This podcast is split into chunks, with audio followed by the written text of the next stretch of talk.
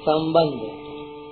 पूर्व श्लोक में कहे हुए ज्ञानी अर्थात प्रेमी भक्त की वास्तविकता और उसके भजन का प्रकार आगे के उन्नीसवें श्लोक में बताते हैं। बहूनां जन्मनामन्ते ज्ञानवान् माँ प्रपद्यते। वासुदेव सर्वमिति तन्महात्मा सुदुर्लभः बहुत जन्मों के अंत में, अर्थात मनुष्य जन्म में, सब कुछ परमात्मा ही है। ऐसा जो ज्ञानवान मेरे शरण होता है, वह महात्मा अत्यंत दुर्लभ है। व्याख्या। बहुनाम जन्मना मनते। मनुष्य जन्म संपूर्ण जन्मों का अंतिम जन्म है। भगवान ने जीव को मनुष्य शरीर देकर उसे जन्म मरण के प्रवाह से अलग होकर अपनी प्राप्ति का पूरा अधिकार दिया है। परंतु यह मनुष्य भगवान को प्राप्त न करके राग के कारण फिर पुराने प्रवाह में अर्थात जन्म मरण के चक्कर में चला जाता है। इसलिए भगवान कहते हैं, अप्राप्य माम निवर्तनते, मृत्यु संसार वर्तमानी। जहाँ भगवान आसुरी योनियों और नरकों के अधिकारियों का वर्णन करते हैं, वहाँ दुर्गुण दुराचारों के कारण भगवत प्राप्ति की संभावना न दिखने पर भी भगवान कहते हैं, माम प्राप्य कौंतेय तथो यांत्यधमाम गतिम। अर्थात मेरे को प्राप्त किए बिना ही ये प्राणी अधम गति को चले गए।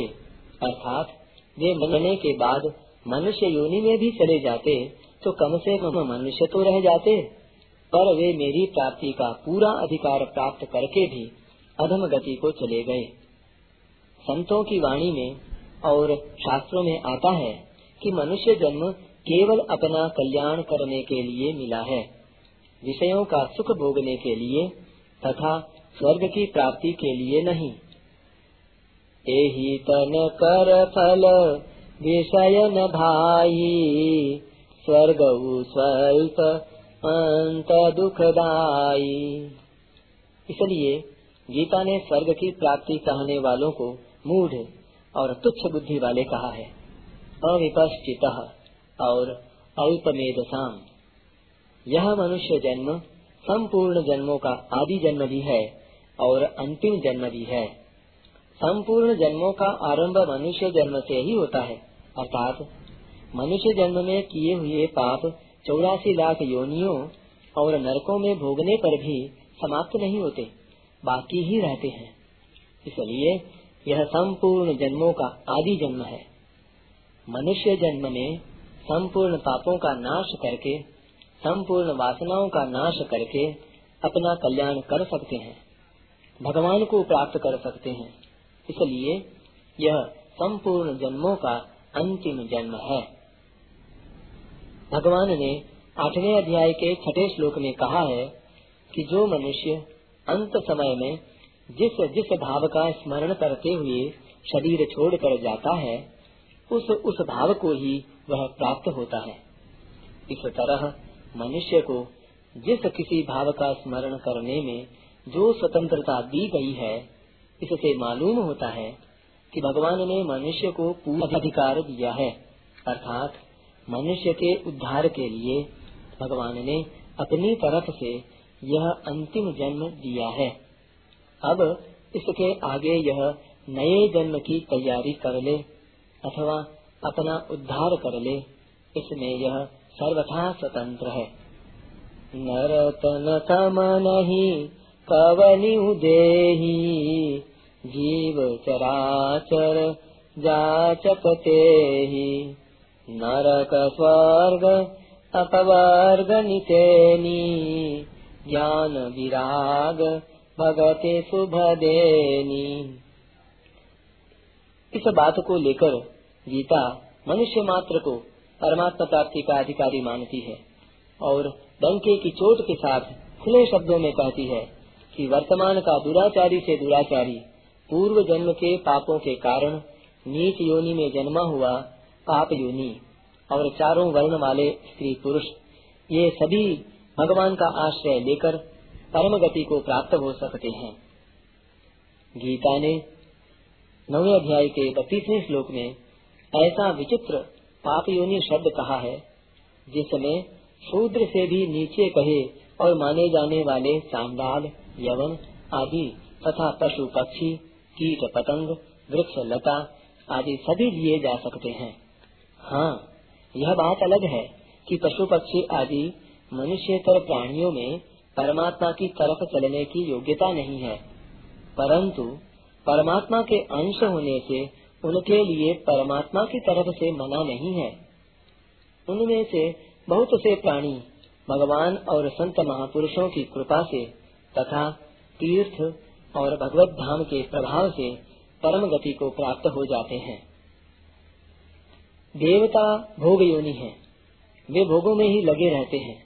इसलिए उनको अपना उद्धार करना है ऐसा विचार नहीं होता। परंतु वे अगर किसी कारण से भगवान की तरफ़ लग जाएँ, तो उनका भी उद्धार हो जाता है। इंद्र को भी ज्ञान प्राप्त हुआ था ऐसा शास्त्रों में आता है। भगवान की तरफ़ से मनुष्य मात्र का जन्म अंतिम जन्म है। कारण कि भगवान का यह संकल्प है कि मेरे दिए हुए इस शरीर से यह अपना कल्याण कर ले। अतः यह अपना कोई संकल्प न रखकर केवल निमित्त मात्र बन जाए तो भगवान के संकल्प से इसका कल्याण हो जाए। जैसे ग्यारहवें अध्याय के चौतीसवें श्लोक में भगवान ने अर्जुन से कहा है, मेरे द्वारा मारे हुए को ही तू मार दे। मया हतांश तुम जही। तू चिंता मत कर। माँ व्यथिष्ठा। तू युद्ध कर। तेरी विजय होगी। युद्ध जेता से इसी तरह से भगवान ने कृपा करके मनुष्य शरीर दिया है।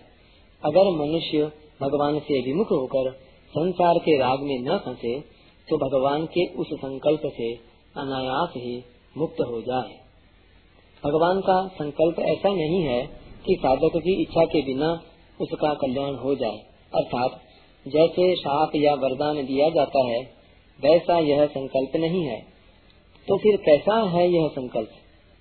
भगवान ने मनुष्य को अपना कल्याण करने की स्वतंत्रता इस मनुष्य जन्म में दी है।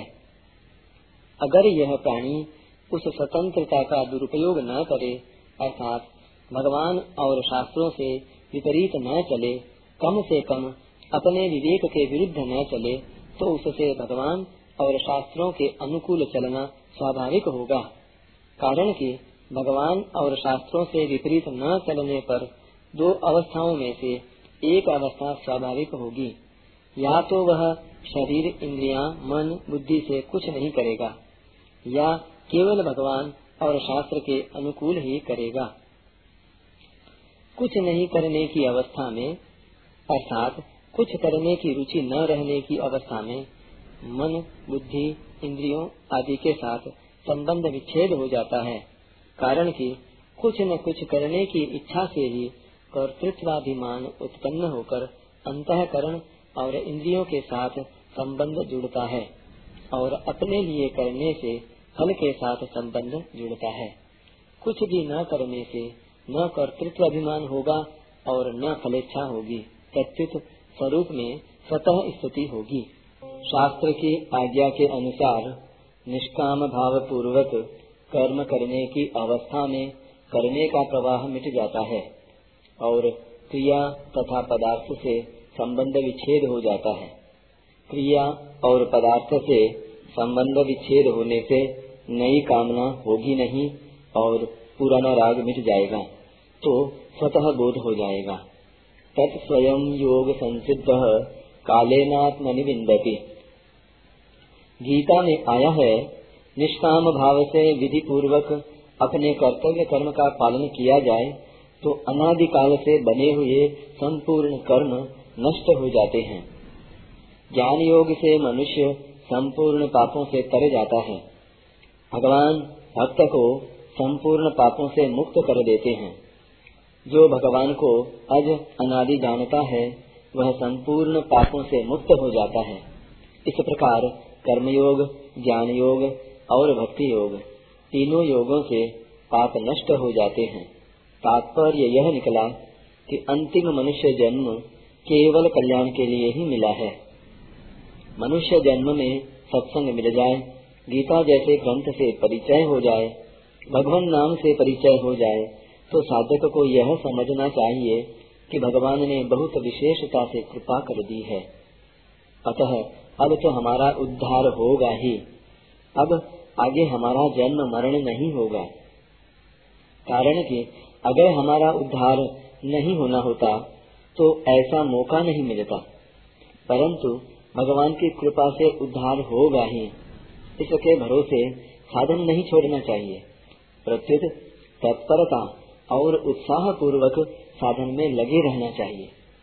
समय सार्थक बने, कोई समय खाली न जाए, ऐसी सावधानी हरदम रखनी चाहिए। परंतु अपने कल्याण की चिंता नहीं करनी चाहिए, क्योंकि अब तक जिसने इतना प्रबंध किया है, वही आगे भी करेगा।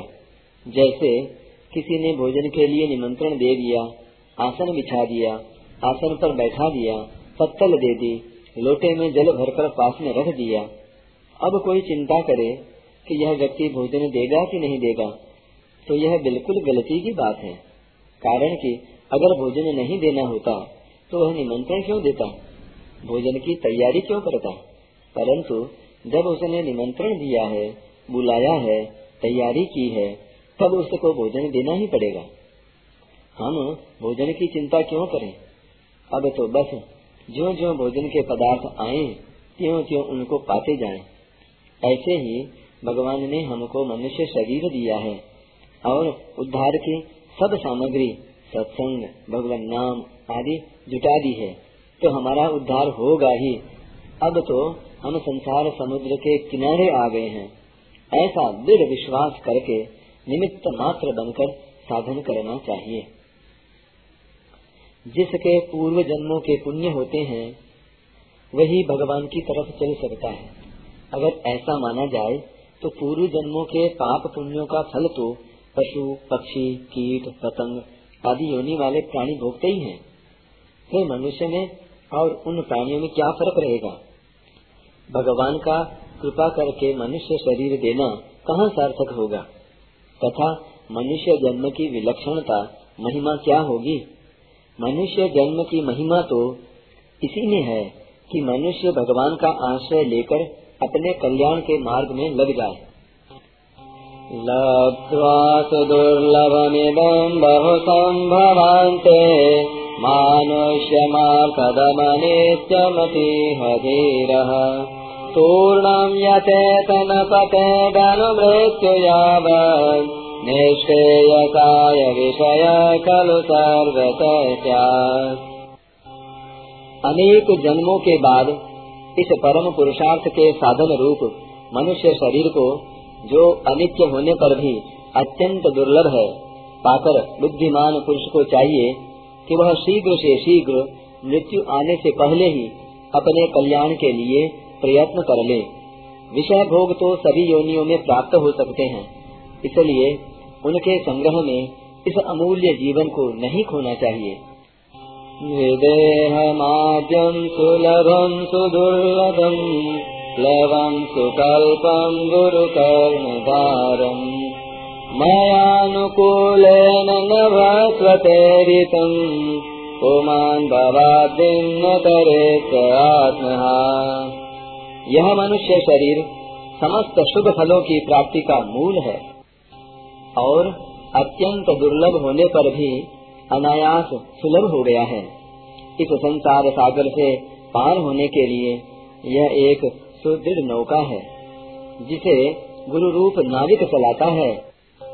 और मैं, भगवान वायु रूप होकर इसे लक्ष्य की ओर बढ़ाने में सहायता देता हूँ। इतनी सुविधा होने पर भी जो मनुष्य इस संसार सागर से पार नहीं होता, वह अपनी आत्मा का हनन करने वाला, अर्थात पतन करने वाला है। वासुदेव सर्वम। यहाँ वासुदेव शब्द पुल्लिंग में और सर्वम शब्द नपुंसकलिंग में आया है। यहाँ वासुदेव सर्व भी कह सकते थे, परंतु ऐसा न कहकर वासुदेव सर्वम कहा है। इसका तात्पर्य यह है कि सर्वम शब्द में स्त्री, पुरुष, नपुंसक, स्थावर, जंगम आदि सबका समाहार हो जाता है। महासर्ग के आदि में एक भगवान ही अनेक रूपों में हो जाते हैं। सदैक्षत बहुश्याम प्रजा ये ये थी और अंत में, अर्थात महाप्रलय में, एक भगवान ही शेष रह जाते हैं। शिष्यते शेष संज्ञ। इस प्रकार, जब आदि और अंत में एक भगवान ही रहते हैं, तब बीच में दूसरा कहाँ से आया? क्योंकि संसार की रचना करने में भगवान के पास अपने सिवाय कोई सामग्री नहीं थी। वे तो स्वयं संसार के रूप से प्रकट हुए हैं। इसलिए यह सब वासुदेव ही है। जो चीज़ आदि और अंत में होती है, वही चीज़ मध्य में भी होती है। जैसे सोने के गहने आदि में सोना थे और अंत में सोना रहेंगे तो गहनों में दूसरी चीज़ कहाँ से आएगी? केवल सोना ही सोना है। मिट्टी से बनने वाले बर्तन पहले मिट्टी थे और अंत में मिट्टी हो जाएँगे। तो बीच में मिट्टी के सिवाय क्या है? केवल मिट्टी ही मिट्टी है। खांड से बने हुए खिलौने पहले खांड थे और अंत में खांड ही हो जाएँगे। तो बीच में खांड के सिवाय क्या है? केवल खांड ही खांड है। इसी तरह सृष्टि के पहले भगवान थे और अंत में भगवान ही रहेंगे। तो बीच में भगवान के सिवाय क्या है? केवल भगवान ही भगवान है। जैसे सोने को चाहे गहनों के रूप में देखें, चाहे पासे के रूप में देखें, चाहे वर्क के रूप में देखें, है वह सोना ही। ऐसे ही संसार में अनेक रूपों में, अनेक आकृतियों में एक भगवान ही है। जब तक मनुष्य की दृष्टि गहनों की तरफ़, उसकी आकृतियों की तरफ़ रहती है, उसी को महत्व देती है, तब तक यह सोना ही है, इस तरफ़ उसकी दृष्टि नहीं जाती। ऐसे ही जब तक मनुष्य की दृष्टि संसार की तरफ़ रहती है, उसी को महत्व देती है, तब तक सब कुछ भगवान ही हैं। इस तरफ़ उसकी दृष्टि नहीं जाती। परंतु जब बहनों की तरफ़ दृष्टि नहीं रहती, तब बहनों में सोने की भावना नहीं होती। प्रत्युत, यह सोना ही है, ऐसी भावना होती है। ऐसे ही जब संसार की तरफ़ दृष्टि नहीं रहती तब संसार में भगवान की भावना नहीं होती प्रत्युत। सब कुछ भगवान ही है। भगवान के सिवाय दूसरा कुछ है ही नहीं। ऐसी भावना होती है। कारण कि संसार में भगवान की भावना करने से संसार की सत्ता साथ में रहती है। अर्थात संसार की भावना रखते हुए, उसकी सत्ता मानते हुए उसमें भगवान की भावना करते हैं। अतः जब तक संसार की सत्ता मानते हैं, संसार को महत्व देते हैं, तब तक संसार में भगवान की भावना करते रहने पर भी वासुदेव सर्वम का अनुभव नहीं होता। ब्रह्म भूत मनुष्य निर्वाण ब्रह्म को प्राप्त होता है। पाँचवें अध्याय का चौबीसवा श्लोक। ब्रह्म भूत योगी को उत्तम सुख मिलता है। छठे अध्याय का सत्ताईसवा श्लोक। ब्रह्म भूत भगवान की पराभक्ति को प्राप्त होता है और उस भक्ति से तत्व को जानकर उसमें प्रवेश करता है। अठारहवा अध्याय, चौवनवा और पचपनवा श्लोक। गीता की दृष्टि से ये तीनों ही अवस्थाएँ हैं। अवस्थाओं में परिवर्तन होता है, परंतु वासुदेव सर्वम यह अवस्था नहीं है, प्रत्युत वास्तविक तत्व है। इसमें कभी परिवर्तन नहीं होता। यह जो कुछ संसार दिखता है, सब भगवान का ही स्वरूप है। भगवान के सिवाय इस संसार की स्वतंत्र सत्ता थी नहीं, है नहीं और कभी होगी भी नहीं। अतः देखने, सुनने और समझने में जो कुछ संसार आता है, वह सब का सब भगवत स्वरूप ही है। भगवान की आज्ञा है, मनसा, वचसा, दृष्टिया गृह्यते न्यैरतीन्द्रियैः। अहमेव न मत्तोऽन्य इति बुद्ध्यध्वमञ्जसा मन से वाणी से दृष्टि से तथा अन्य इंद्रियों से भी जो कुछ ग्रहण किया जाता है, वह सब मैं ही हूँ। मुझसे भिन्न और कुछ नहीं है। यह सिद्धांत आप लोग विचार पूर्वक समझ लीजिए, अर्थात स्वीकार कर लीजिए। इस आज्ञा के अनुसार ही उस ज्ञानी अर्थात प्रेमी का जीवन हो जाता है। वह सब जगह भगवान को ही देखता है। यो माम पश्यति सर्वत्र, सर्वं मई पश्यति। वह सब कुछ करता हुआ भी भगवान में ही रहता है। सर्वथा वर्तमानोपि सयोगी मई वर्तते। किसी को एक जगह भी अपनी प्रिय वस्तु मिल जाती है तो उसको बड़ी प्रसन्नता होती है। फिर जिसको सब जगह ही अपने प्यारे इष्ट देव का अनुभव होता है, उसकी प्रसन्नता का, आनंद का क्या ठिकाना? जित देखो तित श्याम मई है, श्याम कुंज बन जमुना श्यामा, श्याम गगन घन घटा छई है। सब रंगन में श्याम भरो है, लोग कहत यह बात नहीं है। हाँ बौरी कई लोगन ही की श्याम पुतरिया बदल गई है। चंद्र सार, रवि सार श्याम है मृगमद सार काम विजयी है। नील कंठ को कंठ श्याम है मन श्यामता बेल बई है। श्रुति को अक्षर श्याम देखियत, दीप शिखा पर श्याम कई है। नर देवन की कौन कथा है, अलख ब्रह्म छवि श्याममयी है। उस आनंद में विभोर होकर भगवान का प्रेमी भक्त कभी हंसता है, कभी रोता है, कभी नाचता है और कभी चुप होकर शांत हो जाता है। वाग गद गदा द्रवते यस्य चित्तम रुदच्य भीक्षण हसती क्वचिच्च, विलज्ज उद्गायति नृत्यते च मद भक्ति युक्तो भुवनम पुनाति। जिसकी वाणी मेरे नाम, गुण और लीला का वर्णन करती करती गदगद हो जाती है। जिसका चित्त मेरे रूप, गुण, प्रभाव और लीलाओं को याद करते करते द्रवित हो जाता है, जो बारंबार रोता रहता है। कभी कभी हंसने लग जाता है, कभी लज्जा छोड़कर ऊँचे स्वर से गाने लगता है, कभी नाचने लग जाता है। ऐसा मेरा भक्त सारे संसार को पवित्र कर देता है। इस तरह उसका जीवन अलौकिक आनंद से परिपूर्ण हो जाता है। फिर उसके लिए कुछ भी करना, जानना और पाना बाकी नहीं रहता। वह सर्वथा पूर्ण हो जाता है, अर्थात उसके लिए किसी भी अवस्था में, किसी भी परिस्थिति में कुछ भी प्राप्त करना बाकी नहीं रहता। जो भक्ति मार्ग पर चलता है, वह, यह सत है और यह असत है, इस विवेक को लेकर नहीं चलता। उसमें विवेक ज्ञान की प्रधानता नहीं रहती। उसमें केवल भगवत भाव की ही प्रधानता रहती है। केवल भगवत भाव की प्रधानता रहने के कारण उसके लिए यह सब संसार चिन्मय हो जाता है। उसकी दृष्टि में जड़ता रहती ही नहीं। भगवान में तल्लीनता होने से भक्त का शरीर भी जड़ नहीं रहता प्रत्युत चिन्मय हो जाता है।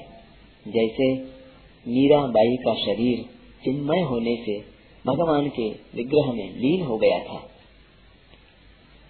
ज्ञान मार्ग में जहाँ सत असत का विवेक होता है, वहाँ परिणाम में सत असत दो की सत्ता नहीं रहती, केवल सत स्वरूप ही रह जाता है। परंतु भक्ति मार्ग में सत, असत, सब कुछ भगवत स्वरूप ही हो जाता है। फिर भक्त भगवत स्वरूप संसार की सेवा करता है। सेवा में पहले तो सेवा, सेवक और सेव्य ये तीन होते हैं। परंतु जब भगवत भाव की अत्यधिक गाढ़ता हो जाती है, तब सेवक भाव की विस्मृति हो जाती है। फिर भक्त स्वयं सेवा रूप होकर सेव्य में लीन हो जाता है। केवल एक भगवत तत्व ही शेष रह जाता है। इस तरह भगवत भाव में तल्लीन हुए भगवान के प्रेमी भक्त जहाँ कहीं भी विचरते हैं, वहाँ उनके दर्शन, स्पर्श, भाषण आदि का प्राणियों पर बड़ा असर पड़ता है। जब तक मनुष्यों की पदार्थों में भोग बुद्धि रहती है, तब तक उनको उन पदार्थों का वास्तविक स्वरूप समझ में नहीं आता। परंतु जब भोग बुद्धि सर्वथा हट जाती है, तब केवल भगवत स्वरूप ही देखने में आ जाता है। मार्मिक बात, वासुदेव सर्वम। इस तत्व को समझने के दो प्रकार हैं। पहला, संसार का अभाव करके परमात्मा को रखना, अर्थात संसार नहीं है और परमात्मा है। दूसरा, सब कुछ भगवान ही भगवान है। इसमें जो परिवर्तन दिखता है, वह भी भगवान का ही स्वरूप है, क्योंकि भगवान के सिवाय उसकी कोई स्वतंत्र सत्ता नहीं है। उपर्युक्त दोनों ही प्रकार साधकों के लिए हैं। जिस साधक का पदार्थों को लेकर संसार में आकर्षण है संसार में राग है, उसको यह सब कुछ नहीं है, केवल परमात्मा ही है। इस प्रणाली को अपनाना चाहिए। जिस साधक का पदार्थों को लेकर संसार में किंचन मात्र भी आकर्षण नहीं है, और जो केवल भगवान के स्मरण, चिंतन, जप, कीर्तन आदि में लगा रहता है, उसको संसार रूप से सब कुछ भगवान ही है। इस प्रणाली को अपनाना चाहिए वास्तव में देखा जाए तो ये दोनों प्रणालियाँ तत्व से एक ही हैं। इन दोनों में फ़र्क इतना ही है कि जैसे सोने में गहने और गहनों के नाम, रूप, आकृति आदि अलग अलग होते हुए भी सब कुछ सोना ही सोना जानना जहाँ पर संसार का अभाव करके परमात्मा को तत्व से जानना है वहाँ विवेक की प्रधानता है। और जहाँ संसार को भगवत स्वरूप मानना है, वहाँ भाव की प्रधानता है। निर्गुण के उपासकों में विवेक की प्रधानता होती है, और सगुण के उपासकों में भाव की प्रधानता होती है। संसार का अभाव करके परमात्मा तत्व को जानना भी तत्व से जानना है, और संसार को भगवत स्वरूप मानना भी तत्व से जानना है। कारण कि, वास्तव में तत्व एक ही है। फ़र्क इतना ही है कि ज्ञान मार्ग में जानने की प्रधानता रहती है और भक्ति मार्ग में मानने की प्रधानता रहती है। इसलिए भगवान ने ज्ञान मार्ग में मानने को भी जानने के अर्थ में लिया है। इति मत्वा न सज्जते। और भक्ति मार्ग में जानने को भी मानने के अर्थ में लिया है।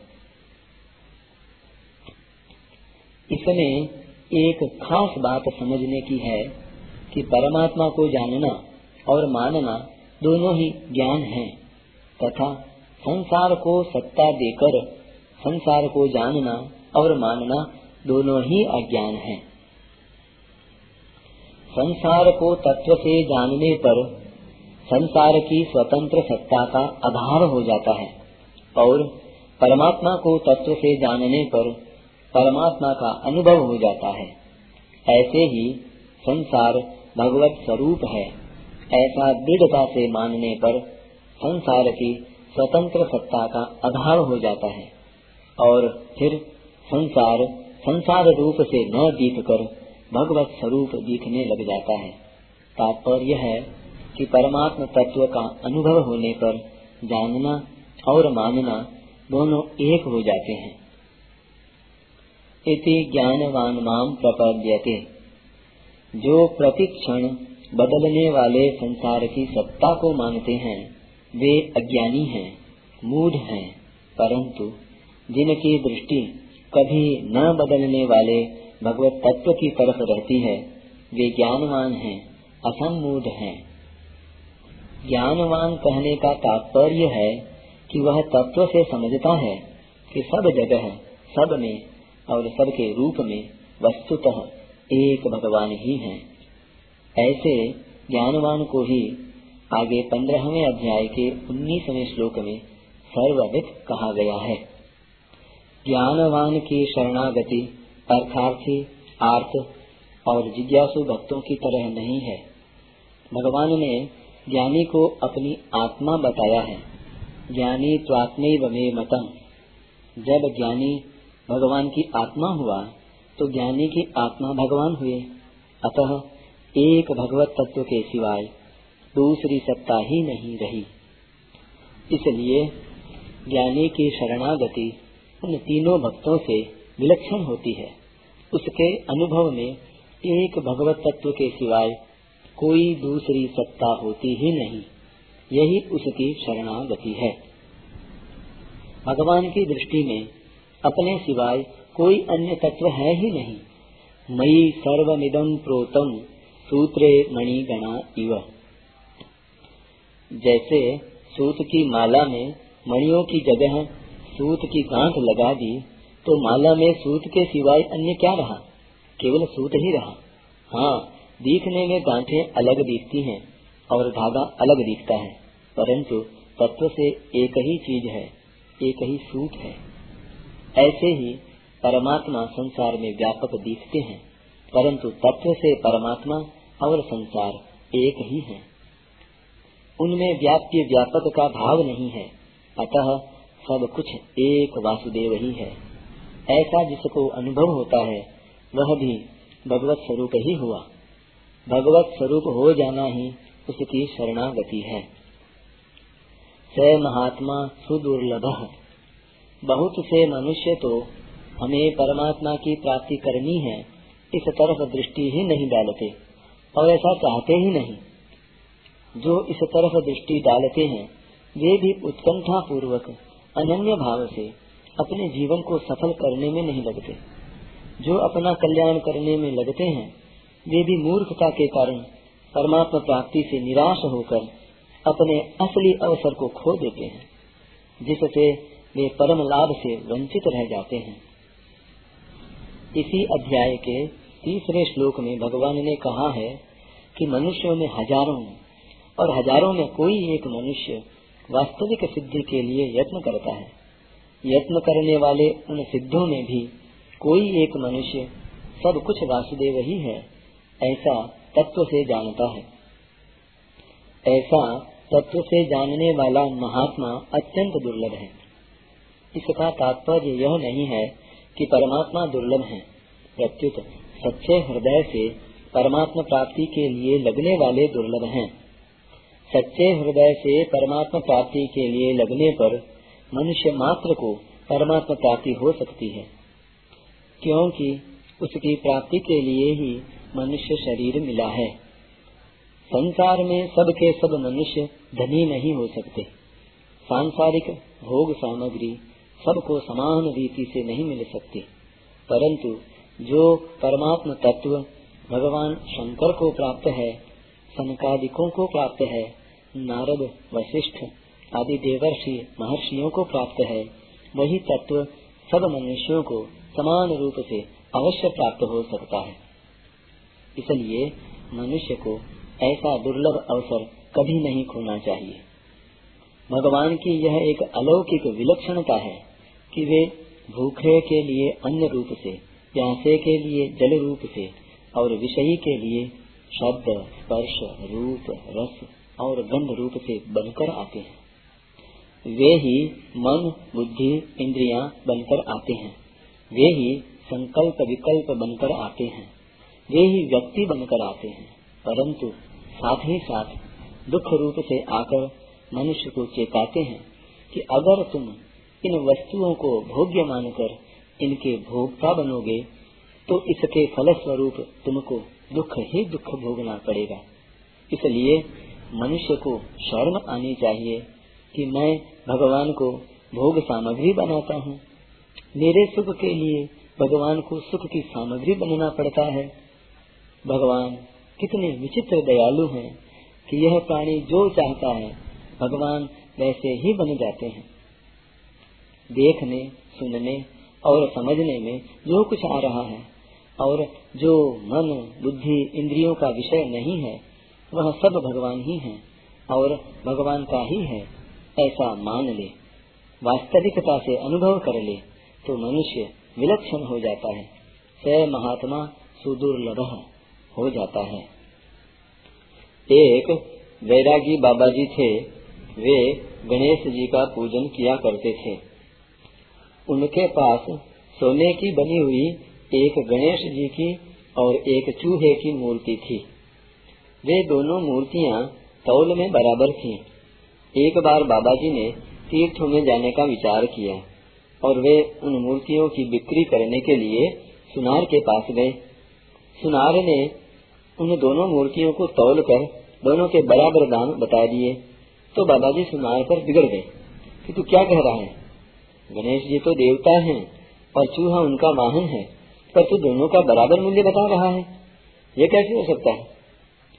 सुनार बोला कि बाबा जी मैं गणेश और चूहे को नहीं खरीदता हूँ। मैं तो सोना खरीदता हूँ। सोने का जितना वज़न होगा उसके अनुसार ही उसका मूल्य होगा।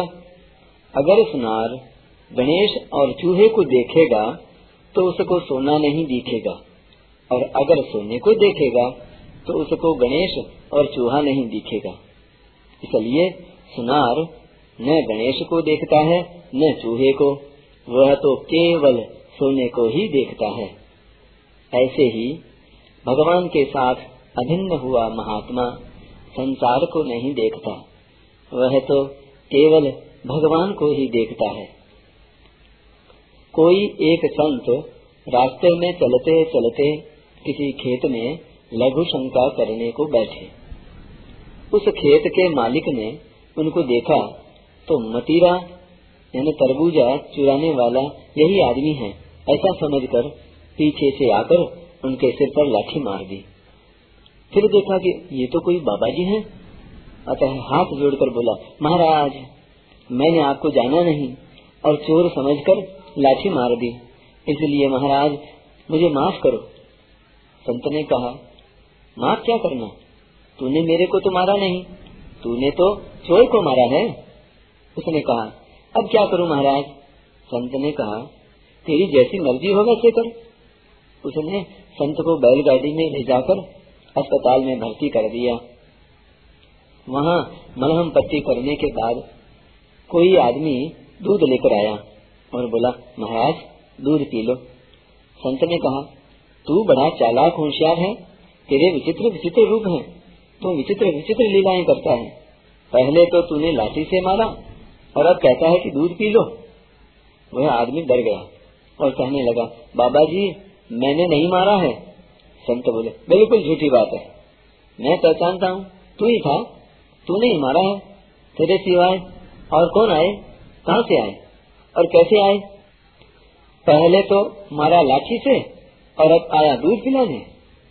मैं दूध पी लूँगा, पर था तू ही।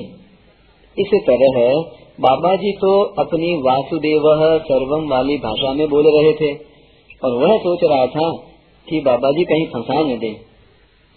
तात्पर्य यह है कि संत केवल भगवान को ही देखते हैं।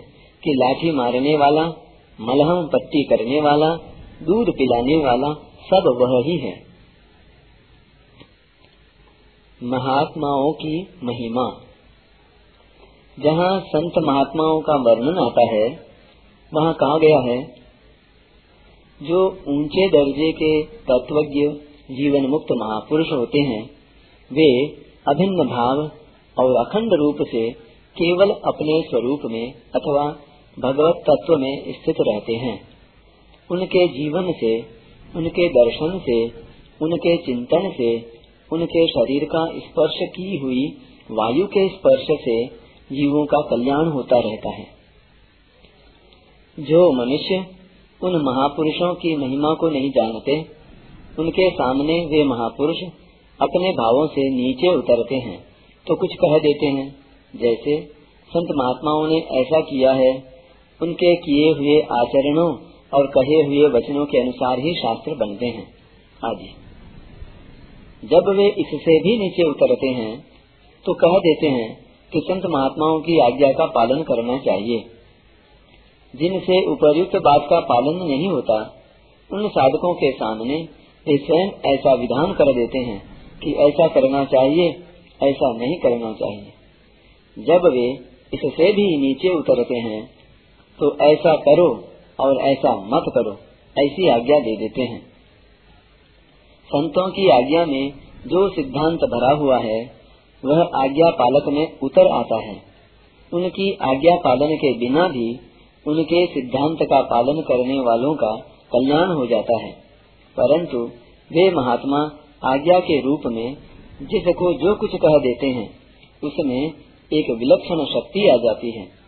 आज्ञा पालन करने वाले को कोई परिश्रम नहीं करना पड़ता और उसके द्वारा स्वतः स्वाभाविक वैसे आचरण होने लगते हैं।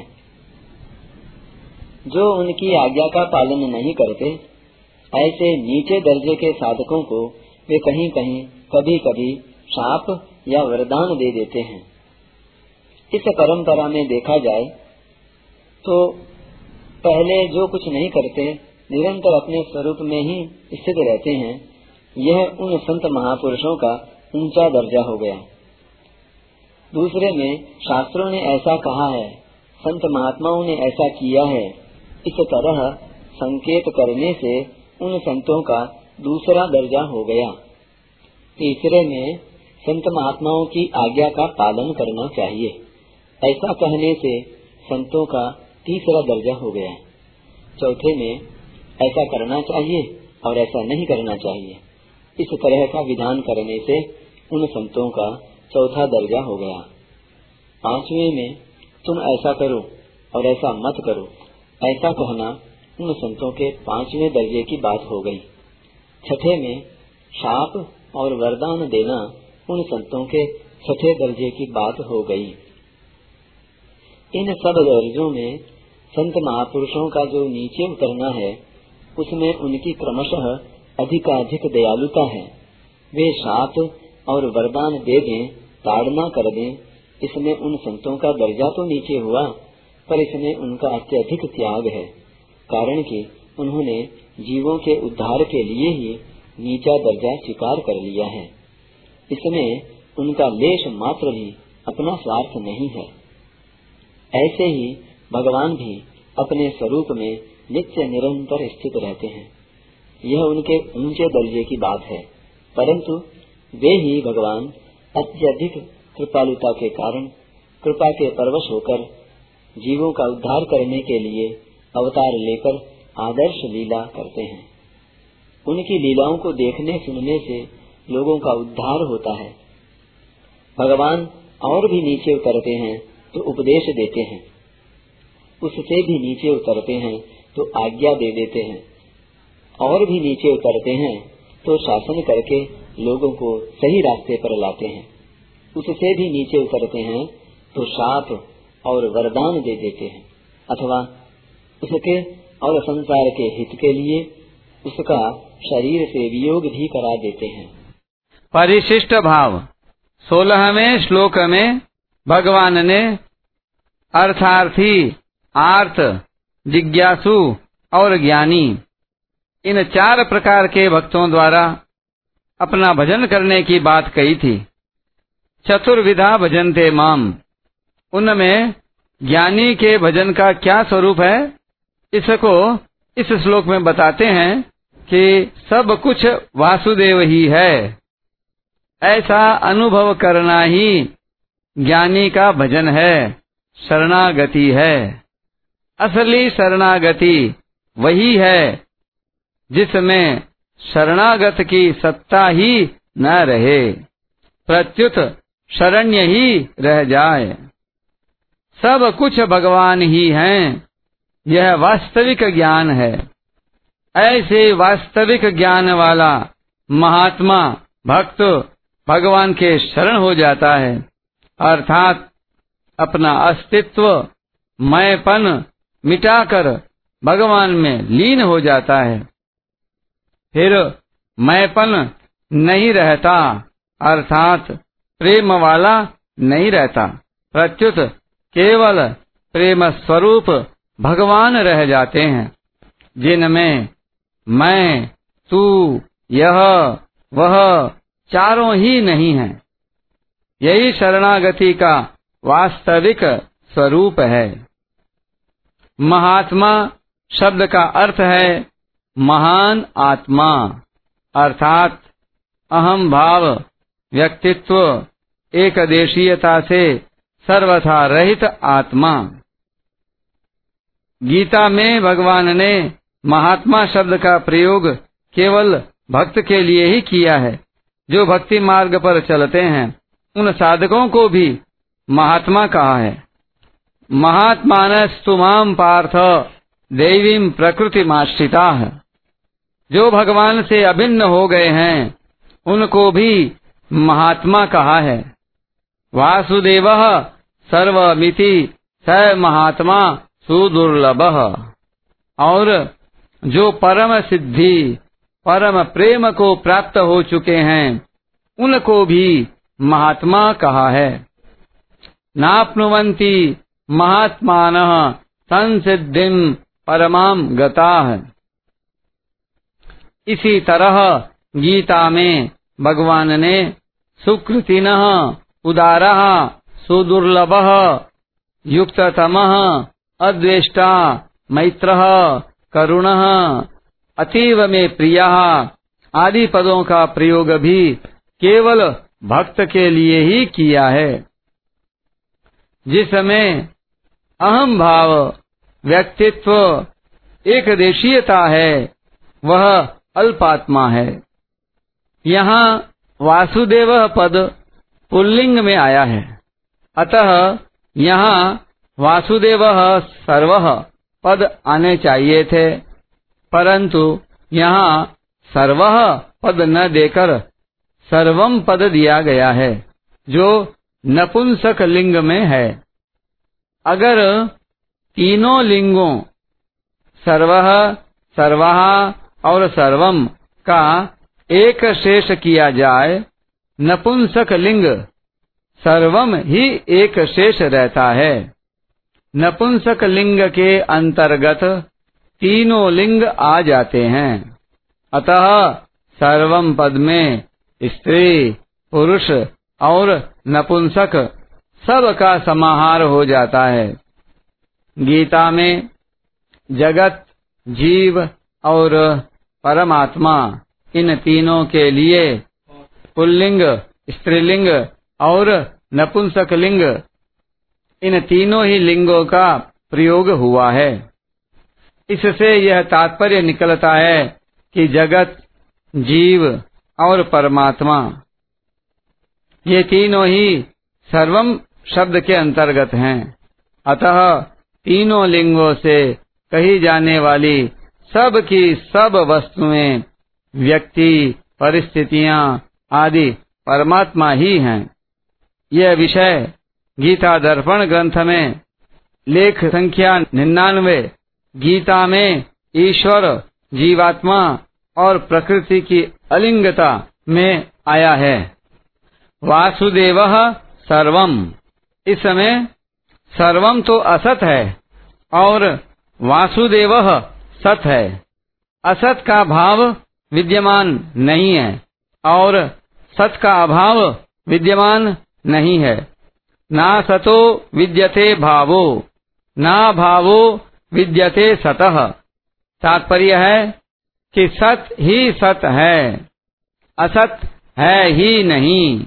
वासुदेव ही वासुदेव है। सर्वम है ही नहीं।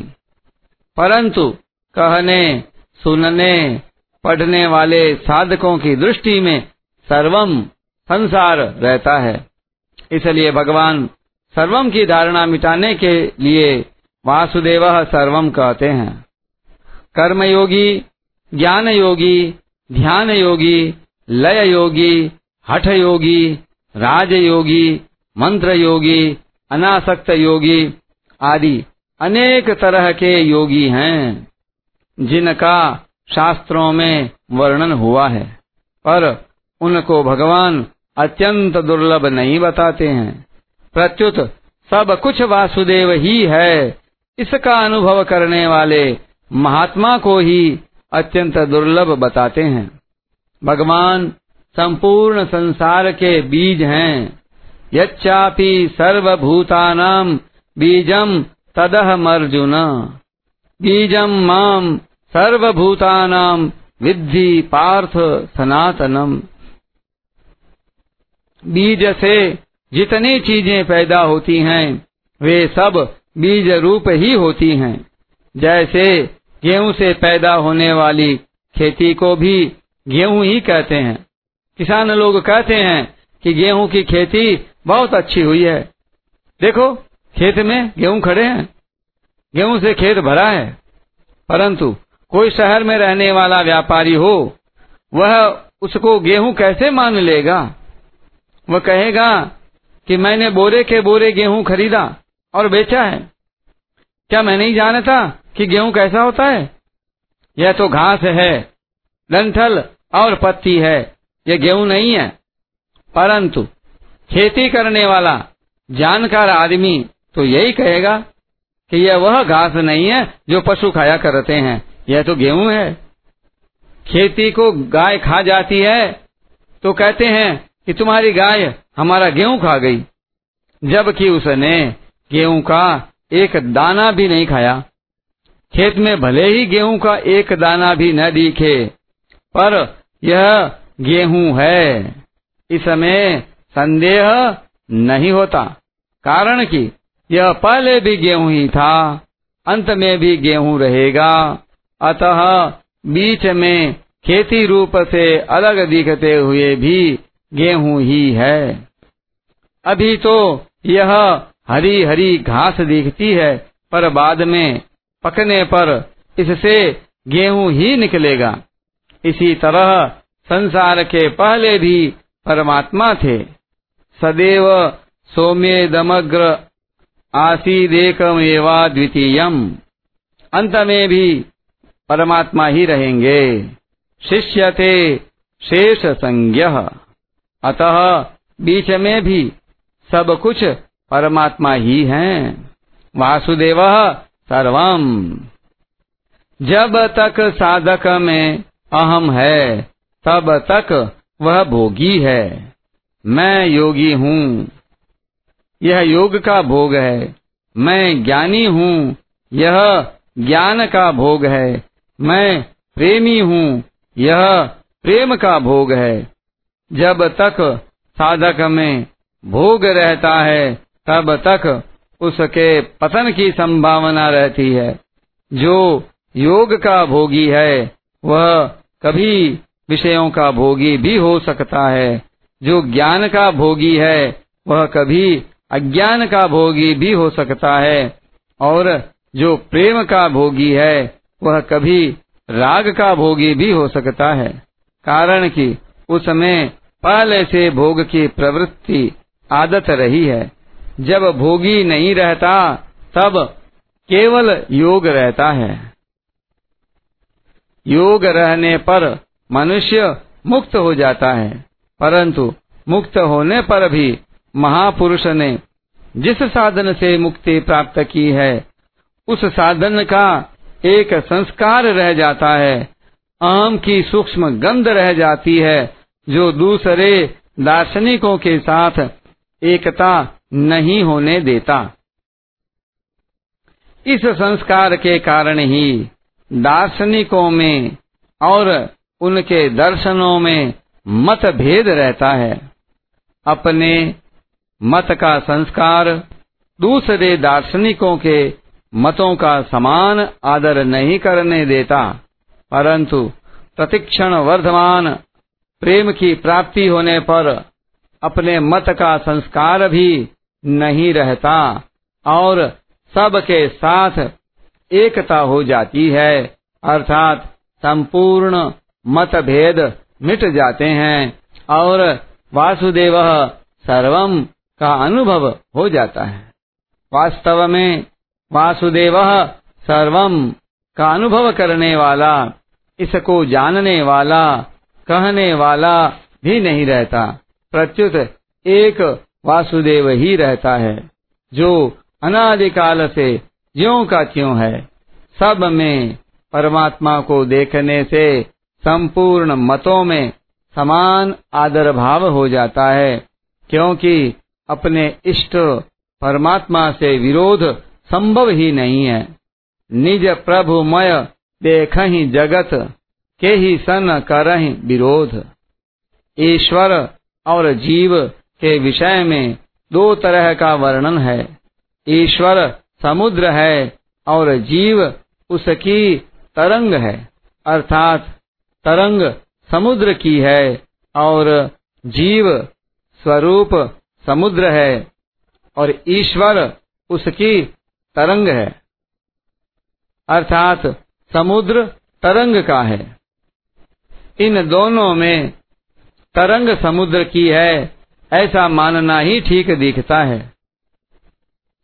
समुद्र तरंग का है, ऐसा मानना ठीक नहीं दिखता। क्योंकि समुद्र अपेक्षाकृत नित्य है और तरंग अनित्य है क्षण भंगुर है। अतः तरंग समुद्र की होती है। समुद्र तरंग का नहीं होता। अगर अपने को समुद्र और ईश्वर को तरंग माने तो इस मान्यता से अनर्थ होगा। क्यों? कि ऐसा मानने से अभिमान पैदा हो जाएगा। तथा अहम चित जड़ ग्रंथि तो नित्य रहेगी। और ईश्वर अनित्य हो जाएगा। कारण कि जीव में अनादिकाल से अहम व्यक्तित्व का अभ्यास पड़ा हुआ है। अतः जहाँ स्वरूप को अहम कहेंगे, वहाँ वही अहम आएगा जो अनादिकाल से है। उस अहम के मिटने से ही मुक्ति होती है। उपयुक्त दोनों बातों के सिवाय तीसरी एक विलक्षण बात है कि जल तत्व में न समुद्र है, न तरंग है। अर्थात वहाँ समुद्र और तरंग का भेद नहीं है। यही वास्तविक बात है। समुद्र और तरंग तो सापेक्ष हैं, पर जल तत्व निरपेक्ष है। जैसे जल तत्व में समुद्र, नदी, वर्षा, ओस, कोहरा, भाप, बादल आदि सब मिटकर एक हो जाते हैं। ऐसे ही वासुदेव सर्वम में सभी साधन, योग मार्ग मिटकर एक वासुदेव रूप हो जाते हैं। जैसे जल तत्व में कोई भेद नहीं है, ऐसे ही वासुदेव सर्वम में कोई भेद नहीं है। मतभेद से असंतोष होता है, पर वासुदेव सर्वम में कोई मतभेद न होने से सबको सर्वथा संतोष हो जाता है। वासुदेव सर्वम में न योगी है, न ज्ञानी है, न प्रेमी है, इसलिए इसका अनुभव करने वाला महात्मा अत्यंत दुर्लभ है। एक ही जल, बर्फ़, कोहरा, बादल, ओला, वर्षा नदी, तालाब, समुद्र आदि अनेक रूपों में हो जाता है। कड़ाई में बर्फ़ डालकर उसको अग्नि पर रखा जाए तो बर्फ़ पिघल कर पानी हो जाएगी। फिर पानी भी भाप हो जाएगा और भाप परमाणु होकर निराकार हो जाएगा। जल ही कोहरा रूप से होता है, वही बादल रूप से होता है, वही निराकार रूप से होता है। वही बर्फ़ रूप से होता है। वही ओला रूप से होता है। वही वर्षा रूप होकर पृथ्वी पर बरसता है। वही नदी रूप से होता है। वही समुद्र रूप से होता है। अनेक रूप से होने पर भी तत्व से जल एक ही रहता है। इसी तरह एक ही भगवान अनेक रूप से बन जाते हैं। जैसे जल ठंडक से जमकर बर्फ़ हो जाता है और गर्मी से पिघलकर तथा भाप बनकर परमाणु रूप हो जाता है, ऐसे ही अज्ञान रूपी ठंडक से भगवान स्थूल तथा जड़ संसार रूप से दिखते हैं और ज्ञान रूपी अग्नि से सूक्ष्म तथा चेतन वासुदेव रूप से दिखते हैं। जल चाहे बर्फ़ रूप से दिखे, चाहे भाप, बादल आदि रूपों से दिखे, है वह जल ही। जल के सिवाय कुछ नहीं है। ऐसे ही भगवान चाहे संसार रूप से दिखें, चाहे अन्य रूपों से दिखें, हैं वे भगवान ही। भगवान के सिवाय कुछ नहीं है। साधक से। एक गलती होती है कि वह अपने को अलग रखकर संसार को भगवत स्वरूप देखने की चेष्टा करता है। अर्थात वासुदेव सर्वम को अपनी बुद्धि का विषय बनाता है। वास्तव में दिखने वाला संसार ही भगवत स्वरूप नहीं है प्रत्युत देखने वाला भी भगवत स्वरूप है। सकल मिदमहम च वासुदेव। अतः साधक को ऐसा मानना चाहिए कि अपनी देह सहित सब कुछ भगवान ही हैं, अर्थात शरीर भी भगवत स्वरूप है, इंद्रियाँ भी भगवत स्वरूप हैं, मन भी भगवत स्वरूप है, बुद्धि भी भगवत स्वरूप है, प्राण भी भगवत स्वरूप है, और अहम। मैंपन भी भगवत स्वरूप है। सब कुछ भगवान ही हैं। इसको मानने के लिए साधक को बुद्धि से ज़ोर नहीं लगाना चाहिए। प्रत्युत सहज रूप से जैसा है, वैसा स्वीकार कर लेना चाहिए।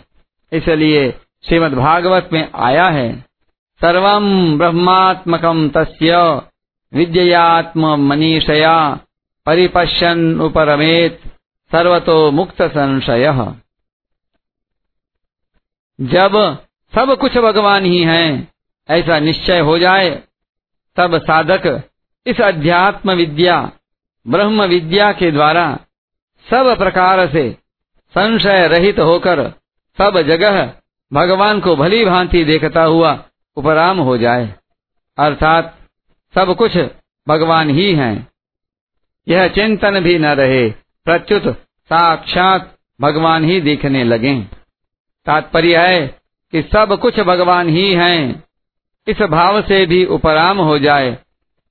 अर्थात न दृष्टा देखने वाला रहे, न दृश्य दिखने वाला रहे, और न दर्शन देखने की वृत्ति ही रहे। केवल भगवान ही रहे। वासुदेव सर्वम। का अनुभव अनेक दृष्टियों से हो सकता है।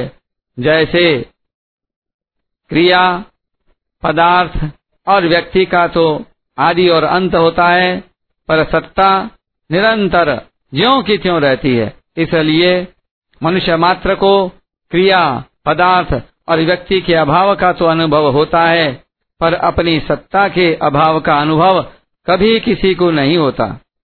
इस नित्य निरंतर रहने वाली सत्ता का अनुभव होना विवेक की दृष्टि से वासुदेव सर्वम है। सृष्टि से पहले भी केवल भगवान थे और पीछे भी केवल भगवान रहेंगे। फिर बीच में भगवान के सिवाय दूसरा कैसे आ सकता है? यह युक्ति की दृष्टि से वासुदेव सर्वम है। मेरे तो एक भगवान ही हैं। भगवान के सिवाय मेरा कोई है ही नहीं, और कोई है तो होगा। हमें उससे क्या मतलब? यह सीधे सरल विश्वासी भक्तों की दृष्टि से वासुदेव सर्वम है। जैसे व्रज में एक साधु कुएँ पर किसी से बातें कर रहा था कि ब्रह्म ऐसा होता है जीव ऐसा होता है, आदि आदि। वहाँ जल भरने के लिए आई एक गोपी ने ये बातें सुनी। तो उसने दूसरी गोपी से पूछा, अरे वीर, ये ब्रह्म जीव आदि क्या होते हैं? वह गोपी बोली, कि ये हमारे लाला के ही कोई सगे संबंधी होंगे। तभी साधु लोग उनकी बात करते हैं। नहीं तो साधुओं को लाला के सिवाय और से क्या मतलब? जिसके भीतर भगवत तत्व को जानने की व्याकुलता है, दिन में भूख नहीं लगती, रात में नींद नहीं आती, वह किसी संत से सुनकर अथवा पुस्तक में पढ़कर दृढ़ता पूर्वक मान लेता है कि सब कुछ भगवान ही हैं। भगवान कैसे हैं, इसका तो पता नहीं, पर भगवान के सिवाय कुछ नहीं है। यह संत के वचनों पर विश्वास की दृष्टि से वासुदेव सर्वम है। संत वचन पर प्रत्यक्ष से भी बढ़कर विश्वास होने पर फिर वैसा ही दिखने लग जाता है, अर्थात अनुभव हो जाता है। दार्शनिक दृष्टि से विचार करें तो सत्ता एक ही हो सकती है, दो नहीं। श्रद्धा, विश्वास भक्ति की दृष्टि से देखें तो सब कुछ भगवान ही है। भगवान के सिवाय कुछ नहीं है। भक्त की दृष्टि भगवान को छोड़कर दूसरी तरफ़ जाती ही नहीं, और भगवान के सिवाय दूसरा कोई उसकी दृष्टि में आता ही नहीं।